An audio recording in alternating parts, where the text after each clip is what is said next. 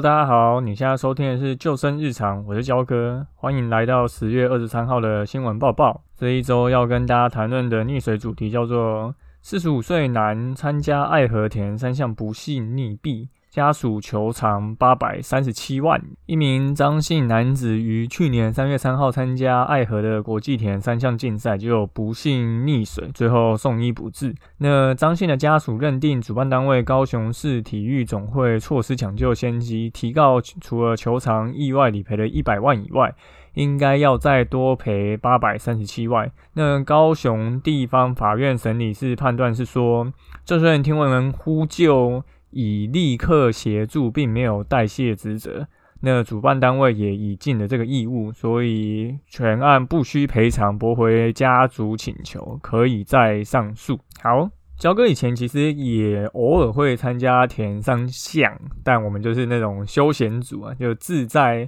环赛，跟去年的自己比，就没有说要就是追求一个很厉害的一个名次。大概在二零一二、一三、一四那几，就焦哥都有去比田三项，那有在碧潭比，也有在呃出铁圣地台东，就是。在活水湖游泳真的是超舒服，一度游到就快忘记现在正在比赛。那个铁人三项它基本上就是分为游泳、单车跟跑步嘛。那游泳就是第一个项目开始，那跟最近刚举办完的横渡日月潭项目不太一样。横渡日月潭其实是需要佩戴鱼雷浮标的，所以你会看到只要靠近这个横渡日月潭的活动日子，那大家就会开始疯狂的，就是跟朋友借鱼雷浮标，因为就是每次。很多乐团参加人数可能都在两万人上下啊，所以那个羽黑浮标就是要两万只，就真的很可怕哦。真的，如果大家有要报名的，今年已经结束了，那明年就是要赶快手刀去抢买或者是租羽黑浮标。好，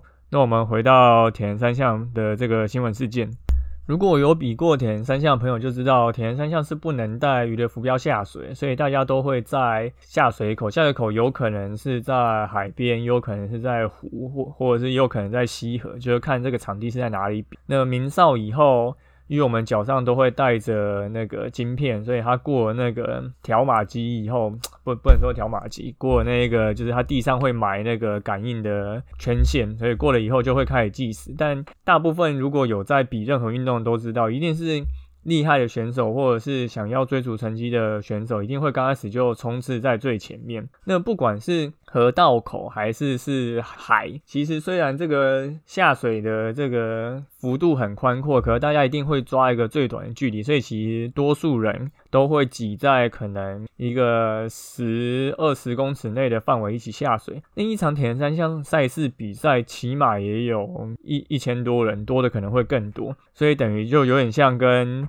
乐坛一样，就是有一种下水饺的感觉，就大家会听到那个哨声哔一声以后，然后就咻，就全部一起冲下水。那铁人三项是因为它是比较非呃，它比较是竞赛性质的，所以它比较是竞赛性质的话，大家其实是有在追逐成绩，所以就会马上一口气冲下去。所以有比过铁人三项的朋友都知道，如果你就不是那种很凶悍，然后没有同理心，愿意扒过人家。身体过去了，你最好刚开始是从比较边边下水，或是比较晚出发，因为追求成绩的选手真的是没有在跟你客气的。如果你游的自由式太慢，他就是会直接从你身上游过去。那更不用说是游蛙式的，大多数游蛙式的人可能都会 比较偏慢啊。你说跟自由式比起来，蛙蛙式一定是比较偏慢，所以就你很容易被人家从身体上面扒过去，所以你有可能。被人家的手扒过去啊，被人家的脚踢到啊，那在水中，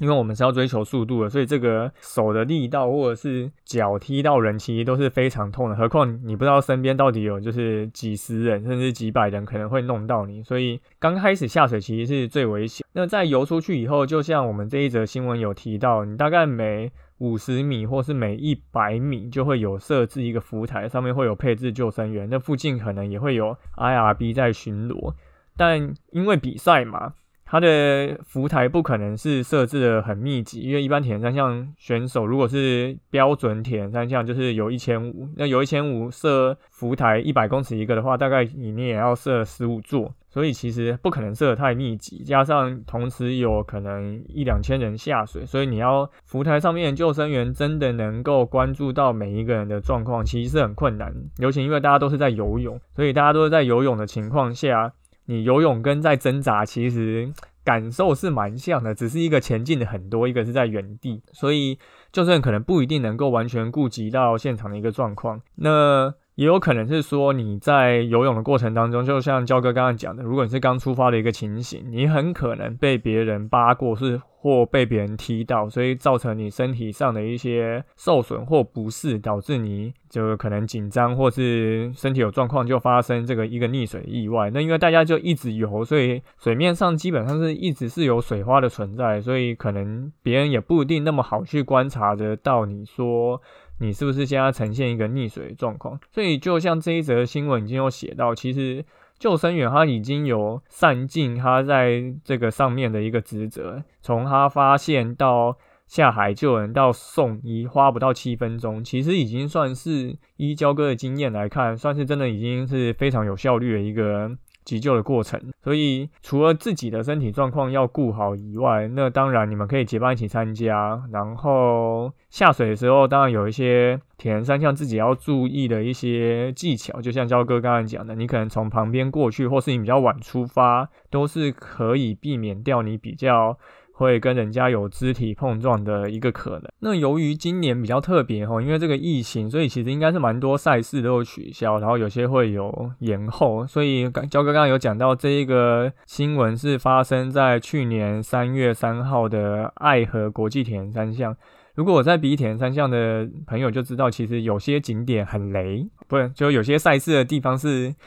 很险峻的，或者是那个地方同样的赛程，你比起来就会很累。比如说你游海边，可能就会比游西边累。那你游爱河、游淡水河跟游台东活水湖，诶，那个水质的感受真的是会有差异的，然后能见度也有差。所以这些其实都是在环境上条件，大家就是要去评估一下自己的身体状况，在这样子的一个。环境是不是 OK 的？那新闻又有提到，这是一个去年三月三号的田三项。三月三号基本上还是蛮冷的，即便是在高雄，那高雄水温如果当天是有一个封面或寒流，也是有可能会是一个蛮低的温度。像焦哥第一次参加田三项是在新北市的碧潭，对，那碧潭下面那个河，哇，那一次刚好一个很猛的寒流来，不夸张。我穿防寒衣下去，我觉得那个水温绝对是可能只有十五度以下，然后室温也是十几度，所以焦哥那一场非常遗憾，第一次出田就没有完赛。我游泳游到一半我就受不了，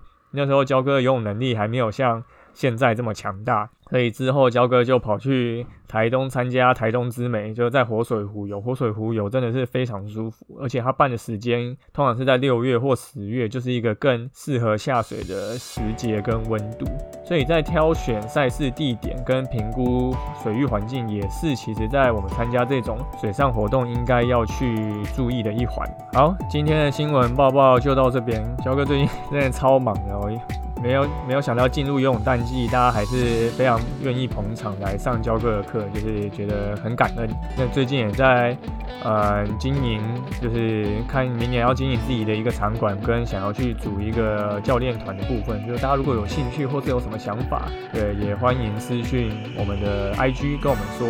好，那我是焦哥，感谢你收听今天的救生日常。如果你喜欢我们的节目，请把这个节目分享给大家。那如果你想要听什么主题，也欢迎就到 IG 跟我们说。好，那我们今天的新闻报报就到这边，我们下次见。好，拜拜。